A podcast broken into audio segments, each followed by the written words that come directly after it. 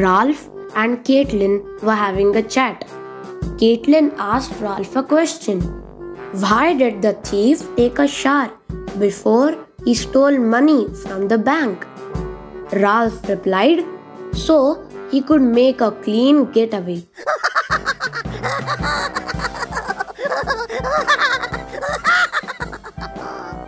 A father asked his daughter Gracie, Did you hear about the kidnapping at the park? Gracie replied, No, what happened? The father said, They have woken up now.